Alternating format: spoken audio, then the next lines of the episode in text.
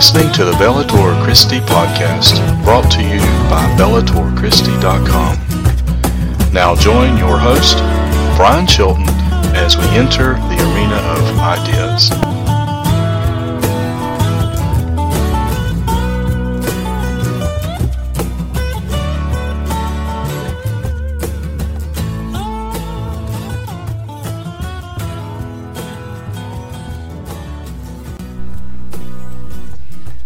God is good and all the time. Amen. It is a joy and privilege to be in God's house this beautiful Lord's Day. We want to ask, if you will, get your copy of God's Word and turn with us to John chapter 3, verses 1 through 15. Uh, we're going to be in John chapter 3 uh, for a while. And so today we're going to ask the question what does it mean to be born again? Uh, that's our question today. What does it mean to be born again? And we would uh, ask that everyone who can and is able, please stand in honor of the reading and hearing of God's precious holy word. John chapter 3, verses 1 through 15. There was a man from the Pharisees named Nicodemus, a ruler of the Jews. This man came to him, came to Jesus at night and said, Rabbi, now this is a, this is a uh, title of authority. This is something that's only given to the highest teachers of Israel. And so Nicodemus, the PhD of his day, uh, the, the, the, one of the leading rulers of the council of the Sanhedrin, uh, calls Jesus rabbi because uh, he knows uh, the great authority that Jesus has. Uh, I, but we do have to ask in the written text, we, we can't pick up on body language. Did he say this genuinely or did he say this sarcastically? We don't know. Uh, that's, that's one of the questions because there's a difference in saying, uh, this it's a beautiful morning today and saying it's a beautiful morning today isn't it you know there's a big difference in how we've term that so there's, that's the question with nicodemus but he calls jesus rabbi we know that you are a teacher who has come from god for no one could perform these signs you do unless god were with him jesus replied truly i tell you unless someone is born again he cannot see the kingdom of god how can anyone be born when he is old? Nicodemus asked him. Can he enter uh, his mother's womb a second time and be born? Jesus answered, Truly I tell you, unless someone is born of water and the Spirit, he cannot enter the kingdom of God. Whatever is born of the flesh is flesh, and whatever born is of the Spirit is spirit. Do not be amazed that I told you that you must be born again. The wind blows where it pleases, and you hear its sound and you don't know where it comes from or where it's going. So it is with everyone born of the Spirit.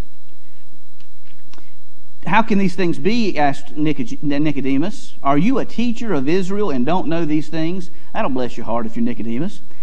Jesus replied, Truly I tell you, we speak that we know and testify to what we have seen, but you do not accept our testimony. If I have told you about earthly things and you don't believe, how will you believe if I tell you about heavenly things? No one has ascended into heaven except the one who descended from heaven, the Son of Man. Just as Moses lifted up the snake in the wilderness, so the Son of Man must be lifted up, so that everyone who believes in him may have eternal life. Dear kind and gracious Heavenly Father, we thank you for this eternal life that we have in and through you because of the work that you have done on Calvary's cross and the empowering of the Holy Spirit, we know that we can truly be born again by your grace and by your mercy. Lord, I just come to you this morning realizing that I am nothing and you are everything. So we just simply ask, Lord, that you would just take control, allowing me to speak the words that need to be spoken and holding back any words that don't need to be spoken. And in through it all, Lord, we ask that you would open our eyes that we would see Give us ears to hear and hearts that will apply these truths to be better for it. For it's in Jesus' name we ask all these things. Amen and amen. You may be seated. I can really identify with this following story. I was uh, my wife and I were talking as we were coming back to the house the other day, and I was I remember the words of my uncle. My uncle, aunt, and uncle stopped by the other day, and uh, and and so uh, we visited for a little while. And I remember my uncle saying, uh, I, I, in my 40s, I could do the things I could do in my 20s. It just takes me a lot longer to recuperate. Now, having turned 41 this year, I can identify with that statement. I can do the things I did in my 20s, but it just takes me a little longer to recuperate and rebuild strength after doing that. Well, the story is told of Jacob and Rebekah, who were about to get married at the fresh age of Jacob being 92 years young and Rebekah was 89 years young. And so they were about to set forth on, on their wedding together. And so they were walking down this town, uh, the town where they were going to live, and Jacob uh, went into this pharmacy. Now, how many of you like me? I was fine till I hit 35, and then everything started going downhill. Our, our cabinet looks like a pharmacy in and of itself right now. Amen? You know, it looks like a pharmacy in and of itself. But anyhow, Jacob goes to this pharmacy. He leans over the counter and asks the man behind the desk, behind the counter, he says, Are you the owner of this store? And the pharmacist says, Yes, sir, I am. He said, Well, I have a few questions. You mind if I ask you a few questions today? And the pharmacist says, Sure. He said, uh, Do you sell heart medication? And the pharmacist said, Yes, we do. Uh, he says, Well, uh, what about medicine for circulation? All kinds, answered the pharmacist. Uh, he said, Well, what about uh, medicine for rheumatism and scoliosis? Definitely, the pharmacist replied. What about medicine for memory problems, arthritis, and jaundice? Absolutely, we sell a large variety, the pharmacist said. He said, We have the works. Jacob continued. He says, Well, what about vitamins and sleeping pills, Geritol, and antidotes for Parkinson's disease? He said, Yeah, we sell all of that. We have everything you need. Jacob uh, sat back a little bit, scratched his chin. He said, All right, what about wheelchairs and walkers? He says, Man, we've got them in all speeds and varieties. We got everything you need. Jacob looked back at the pharmacist. He looked at his, his bride to be. He looked back at the pharmacist, and he says, I got another question for you. He said, What's that? He said, Can we add you as our bridal registry? That way people can come here and get everything we need for our upcoming wedding. Well, like I said, uh, it, obviously, as uh, time goes on, many of us, including myself, we need uh, blood pressure medicine and all that good stuff. Well, Nicodemus, when he heard Jesus' words that we must be born again, he literally thought that a person had to physically be born again. And you know, I, I think back, I thought, man, if I knew if I knew in my 20s what I knew in my 40s and had the energy I had in my 20s, I'd be a dangerous person. Anybody else thought that? If I knew what I knew now and, uh, and, and had the body I had in my 20s, I'd be a dangerous person. But Nicodemus misunderstood what Jesus was talking about. Nicodemus was a ruler of the Pharisaical party. And the Pharisees were a group, quite honestly, that had a lot in common with Jesus. Their biggest beef with Jesus were theological issues. They got in conversations over theology. Uh, but the, but the Pharisees believed a lot like Jesus did. The Sadducees, however, were a political party. And they, uh, they, I believe, were more of a political party than a religious party. I tell you why. They only held to the first five books of the Bible, the law of God. They didn't, Sadducees didn't believe in the resurrection. They didn't believe in the afterlife. They didn't believe in the judgment of God. They didn't believe in the intervention of God. They didn't believe uh, in the resurrection. They didn't believe in angels. They didn't hardly believe in anything. That's why they were sad, you see, the Sadducees were. So they were a political party, and it was the Sadducees that had Jesus condemned. But Nicodemus came to Jesus by night because he feared, he being a Sadducee, feared what his colleagues would say about him being part of the Sanhedrin and all. So he comes to Jesus, and there are three times in the Gospel of John that we see Nicodemus. I believe in my heart of hearts that this encounter with Jesus made Nicodemus, like Joseph of Arimathea, a secret disciple of Jesus. I really do. Because later in the book of John, in John chapter 7, you see that Nicodemus is arguing the case for Jesus when the Sanhedrin, earlier in the ministry of Jesus, tries to condemn him. We also see him, along with Joseph of Arimathea, later in the Gospel of John, in John, uh, John, chapter 19, come with 75 pounds worth of spices to anoint the body of Jesus at the, at the, at the very end. So Nicodemus was very sympathetic to Jesus. But he didn't understand, at least at this point in time, what Jesus meant by you must be born again. So that's the question we seek to answer this morning. What does it mean to be born again? First of all, we see in verses 1 through 3 the command to be born again. Nicodemus comes to Jesus first with praise, calling him rabbi, a distinguished term that was only given to the highest of teachers. Now, again, the question is asked was Nicodemus initially genuine or was he sarcastic? We don't know. But nonetheless, Jesus uh, gets straight to the point. Jesus is not concerned with flattery.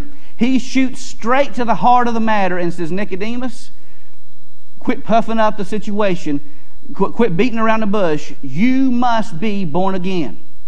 He went straight to the heart of the situation. You must be born again. Only one who is born again can see the kingdom of God. Only one who is born again can see the kingdom of God. And you know, there's a great spiritual truth that we find in this story. Even in the meeting together of Jesus and Nicodemus. Notice that this encounter happens at night. And isn't it interesting? In the veil of darkness at night, Nicodemus encountered the light of the world. Think about that. In the veil of darkness of night, Nicodemus encountered the light of the world. In John's gospel, Jesus says, I am the light of the world. In Matthew's gospel, he says, You are the light of the world. What is he saying? He is saying that when this transformation happens within a heart of life of an individual, God's light shines through the lives of that individual. It shines through the life of that individual. Understand this darkness cannot produce light. Darkness cannot change itself to light. But light can, however, turn darkness to light. We were at the depot in, in Virginia, had a pendant, cross pendant on her necklace, and, and accidentally it dropped on the floor. And we and I love the depot, I got to tell you. I love the depot. But we were looking around, and under the table it was dark, and we were trying to look for it. And I finally turned on the light of my cell phone. And, and the light shone forth uh, and dispelled the darkness underneath the table, and we were able to find that necklace, that pendant of that necklace. The light exposed the situation, and we were able to find it. Understand the light of God must first reveal these truths to our heart, enlighten our hearts, so that we can respond in like manner to the grace of God given to us. Now, I got, I got, I love, I love, love, love the moon. In fact, the other other night uh, was a night uh, not too long ago. We were at the house and we were looking over the church and a beautiful moon was sitting over top of the church, just shining. It was just putting on a show that night. And there, was, there were other times when we were going down towards the house, and it's amazing how the moonrise uh, ha- uh, happens over here. When the moon rises up, you're driving down 89, and the moon comes up over the trees. The first time it caught me off guard. I wasn't ready for it and it was kind of spooky because you see the light of the moon and the clouds are kind of over it and i about had to go run to chris and pepper's house and say my goodness what's going on over here? You know is there a ufo or something? No not really but, but yeah, it's just amazing the light of the moon and how beautiful it is. The light of the moon is pretty bright but the moon doesn't produce light on its own does it?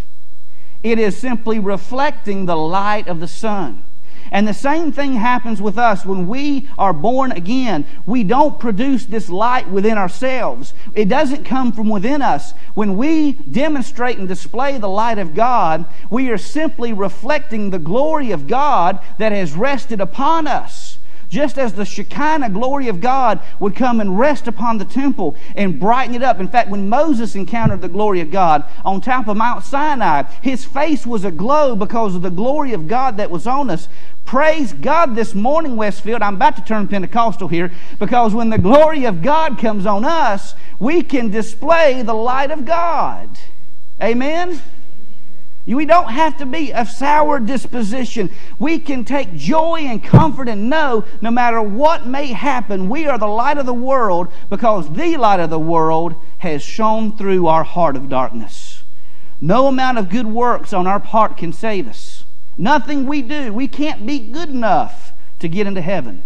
It takes the sacrificial atonement of Jesus on our behalf, his atoning work, and his light shining through us that saves our hearts, that transforms our lives, and makes us his children, and enters us into the greatest kingdom in the world, the kingdom of God. Number two, there's the confusion of being born again in verse 4 and verses 9 through 13. Nicodemus was naturally confused when Jesus said that a person had to be born again. How is this possible? Nicodemus asked. How can a person be reborn? And Jesus basically says, Man, you got your PhD in theology and you don't understand this. He, he said, You're a teacher of the law and you don't understand this. What's wrong with you? he said, You don't understand this truth. He shoots straight to the heart. But Jesus says physically this is impossible, but this is a spiritual transformation that takes place in our hearts. This is the, God's awesome presence allowing us the opportunity to be saved. And understand this if it had not been for God's decision to save us, we would have not had the opportunity to be saved. It is by grace that we are saved through faith, and not of ourselves. It is a gift of God, not of works, lest any man should boast. God is so phenomenal. The more I study Him, the more amazing I realize He is. In fact, Daniel Mitchell, professor at Liberty University, he said, the more we study God, the bigger He becomes. Not that God literally becomes bigger, but our understanding of God becomes bigger. We begin to realize just how big this God really is. In fact, I'm writing a paper right now on, on God and time. I thought the Trinity was hard. Whew, this is complicated. And in fact, this past the other day, I, I found out that physicists believe that there are at least 11 dimensions in the universe. We live in four dimensions length, height, width, depth, and, uh, and time. Those are the, that time makes the fourth dimension. And then you have these this, this possible worlds, and, and you have these different dimensions where things are different. It's just absolutely mind boggling. And the understanding is, is no matter how many dimensions there are in the universe, God is even past those dimensions. So even if there are 30 some dimensions in the universe, God makes up 31 of them. He's in every one of them, and even past that. This stuff makes my brain hurt, quite frankly. It makes my brain do cartwheels trying to understand this stuff. This is absolutely amazing. But understand this as great and powerful as God is, we're never going to completely understand Him. That we're not going to have all of our questions answered because God is so great, He is beyond comprehension. In fact, Millard Erickson even writes, he says, God, uh, he says, uh, because humans are finite and God is infinite. If they are to know God, that knowledge must first come about by God, taking the initiative to make himself known. If God did not impress upon our hearts salvation and woo us towards himself, we would not have a chance to be saved. Not only did Christ die for your sins, but the Holy Spirit of God is drawing you to himself. That's an amazing love that God has for us. Absolutely amazing. If God had not revealed himself to us, we would not have even been able to know God. Powerful stuff when we think about this. Philosopher Blaise Pascal once quipped, What else does this craving and this helplessness proclaim but that there was once in man a true happiness of which all now remains in the empty print and trace? In other words, what he's saying in this is that we each and every one have a God sized vacuum that only Jesus Christ can fill. Within our hearts, I'm going to tell you what, you may have success in life. And you may have wonderful things that take place in life. You may have amazing things that happen, but you may still not have that joy in your life. The only thing that can give you that joy is a relationship with Jesus Christ. Because God gives us purpose, God gives our lives meaning. God is absolutely amazing. And then Norman Geisler even said, God can be apprehended, but he can never be fully comprehended. We can know certain things about God, but let's be honest, there's no way we could understand everything about God. And even now, as I look at God, I don't even think in heaven we're going to know everything about God. I don't know that it's ever possible for us to ever completely fathom God. I don't even think it's possible because God is so amazing and so in depth. He is so surpasses everything we can think or imagine. But understand this the only way we can know about this salvation found in Christ Jesus is by God revealing that information to us. So even our faith itself is a gift of God. Amen? Even the faith we have in God is a gift that God has given to us. In the snowy fields of Minnesota, the story is told of a farmer who went to, who wasn't much of a churchgoer, but he uh, went to the Christmas Eve play, uh, the children's play they had on Christmas Eve.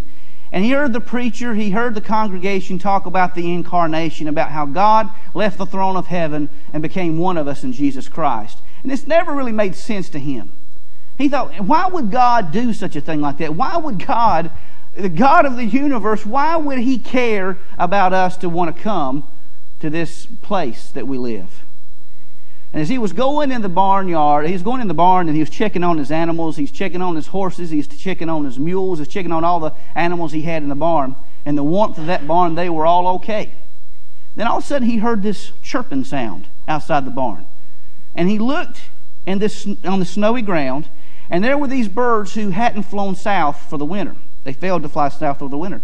So he thought to himself, I need, this is going to be a sub zero night. I need to get these birds in the barn or they are going to freeze to death.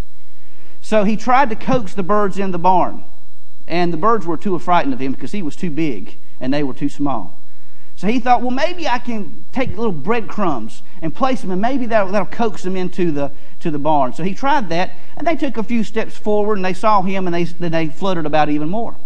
Well, then he says, Well, I got to do something. So he takes his broom and he tries to sweep the birds in. Well, that was a big mistake. That made them even te- more terrified. And so they, they fluttered out even deeper in the snow.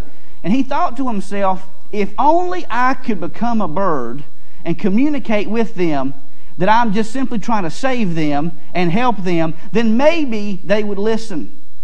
And then, in a dawn, in, in a blink of, of, of, inspiration, in a moment of inspiration, it hit him. That's exactly what Jesus did for us. That's exactly what God did for us. God left the thrones of heaven to become one of us, to provide us salvation in Jesus' name. Many times we feel as if we need to understand everything about God to come to salvation, but understand that's impossible. If, if, if, you, if you can under, if you're going to have to if you think you have to understand everything about God to be saved, then none of us will ever be saved because we're never going to understand everything about God. Uh, I heard one person say one time before, um, you know, we, we can't expect when people come to church to be all cleaned up before they come because he said it's like a fisherman. You got to catch them before you clean them. Amen. You got to catch them before you clean them. The Holy Spirit's got to catch them and does that transformational work in that person's heart and in that person's life. Understand this transformation comes through Jesus Christ. It comes through the Holy Spirit of God. So Jesus then gives a clarification of what it means to be born again in verses 5 through 8 and in verses 14 through 15. And he first of all gives a physical clarification in these verses, verses 5 through 7. And he says that a person who is born again is transformed by the Spirit of God as given a place in the kingdom of God. Now, I want you to understand something very important. We have the kingdom of heaven and the kingdom of God are talking about the same things, but they have a little nuance between the two. Because the kingdom of heaven seems to indicate this spiritual domain of God, and the kingdom of God is talking about the physical kingdom of God on earth. I want to let you know something. This past week, I used my uh, American rights as a citizen to go vote early. And I cast my vote for the candidates I deemed I felt was best. And so I used that, and, and as great as a privilege as that is, I understand that I'm a part of a greater kingdom. I want to do something I probably shouldn't do. I'm going to break protocol this morning. How many of you have been saved by God? If you'd raise your hand right now. You know what? You're not only American citizens, you are citizens of the kingdom of God. And you don't have to wait to get to heaven to be part of that kingdom. You're already part of it right here and right now. A lot of Jesus' teachings is he tells us that his kingdom, the kingdom of heaven, the kingdom of God, has come on earth in and through the work that he is doing. You are part of that great kingdom. And we as believers, we as Christians, are called to be his ambassadors, to do wonderful things in Jesus' name in and through the work that he's called us to do. Understand also the kingdom is a sovereign reign. You don't have to wait to get to heaven to have God sovereignly rule and reign over, over everything, because guess what? He already does. God is greater than any king. God is greater than any dictator. God is greater than any president or governor or mayor, or you just keep the list going. He's greater. God is sovereignly in control of all of creation, and if God took his hand off of creation, everything would fly apart at the seams. We only live, we only breathe, we only exist because, because God gives us that ability to do so. Our citizenship is in God's kingdom. And then lastly, we see a spiritual clarification.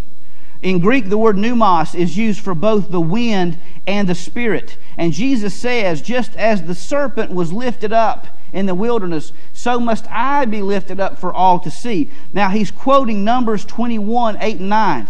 And what happened at this time is that uh, the Israelites were in the wilderness and they were being snake bit. They were being bitten by these poisonous snakes, and many of them were dying because of the snake bites that they had received. But God told Moses, Lift up this bronze serpent.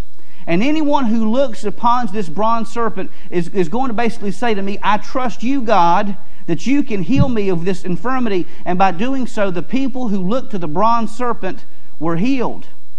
Jesus is like that bronze serpent on a hill for all to see. That anyone who calls upon the name of the Lord, he says, shall be saved. And just as the serpent was elevated up, so Jesus is elevated in his um, in his in his exaltation by the cross. So look to Jesus who can both heal and save us and trust his empowering Holy Spirit. I want to tell you something. If you've been saved today, sin no longer has a stronghold on your life. Do you know that? So many times we live defeated lives, we think that we have to keep on sinning and we pass it off. We say, well, we're just sinners. Now, yeah, we are in the, we're, we're still, in, I know we still have a body of sin. I know we're going to be inclined to do so. But understand that God has broken the stronghold of sin in your life. You no longer have to live like a captive to sin's to sin's throes. You have been redeemed by the grace of Almighty God. You have been freed from its captivity and freed to live a life of holiness, love, joy, and truth because of what Christ has done for you and is doing through you. Let me close with this. Being from Pilot Mountain, I, I uh, often took things for granted when living here. But there's something when I come back here uh, that, that I've really, really thoroughly enjoyed. Something I just didn't pay attention to when I, when I first lived here. And that's whenever I take Grayson to school at Westfield Elementary, I go down uh, uh, Tom, Tom, what is that? Tom Hill Road, is that right? Tom Cook Road, Tom Cook Road and then go down there, and then you have the little, you know, curves like that. You got a little stretch where it's like you're part of the uh, one of those uh, was it Indy cars or something like that, where they go, you know, like that or something, you know. So anyhow, you got a little stretch. But as I'm going through there, getting ready to turn on Cleo Kane Road, there's a beautiful scene. As you look over to the right, you can see these beautiful mountains. And, and sometimes I've noticed that the, that the clouds will kind of rest upon the mountains, kind of like this picture you see here. The clouds will merge in with, with the mountains, and it is a picture no artist could draw, no artist could accurately paint. It is an absolutely beautiful scene. The heavenly clouds come down and merge with the mountains of rock. And, beloved, I would submit to you that that's exactly what happens when we're born again.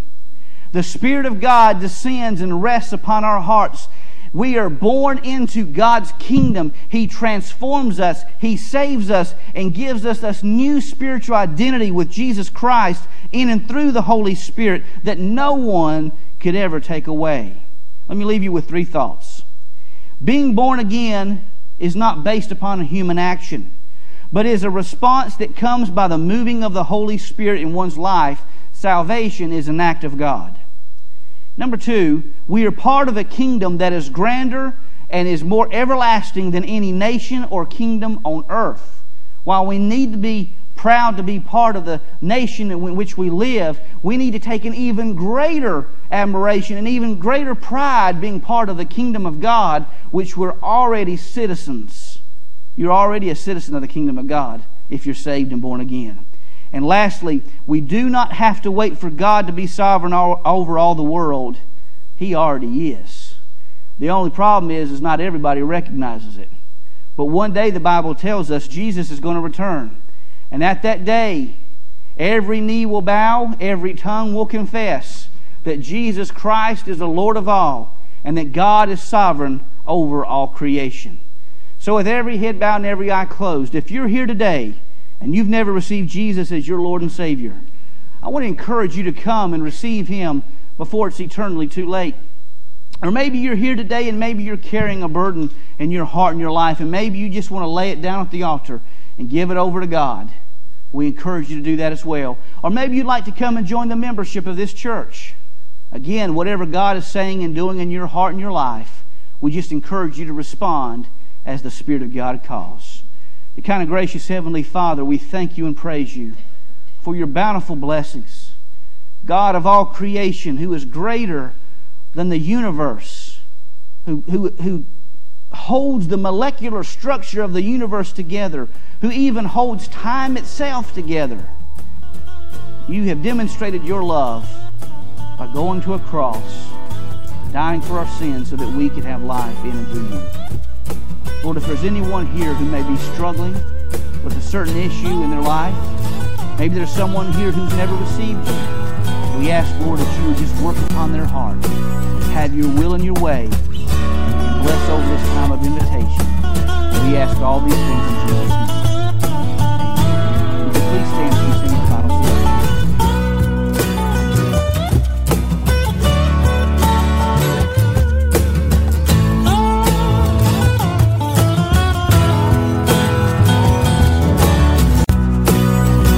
The views expressed on this podcast do not necessarily represent those of BellatorChristi.com or its affiliates. The Bellator Christi podcast is a production of BellatorChristi.com and is protected under Creative Commons copyright. All rights reserved.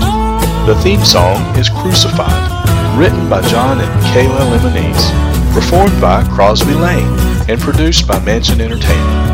Be sure to visit BellatorChristi.com and subscribe so that you can receive all the articles and podcasts in your inbox for free. Catch us on iTunes, TuneIn, and Stitcher. For Brian Chilton, this is Burl Childers saying God bless, and we'll see you the next time as we enter into the arena of ideas.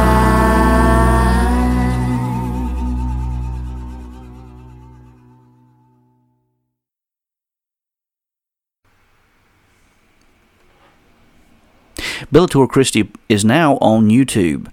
Go to youtube.com forward slash Bellator Christi and catch the podcasts as they're recorded live. And you, there you can interact with the content, ask questions live on the podcast, and your questions may be included.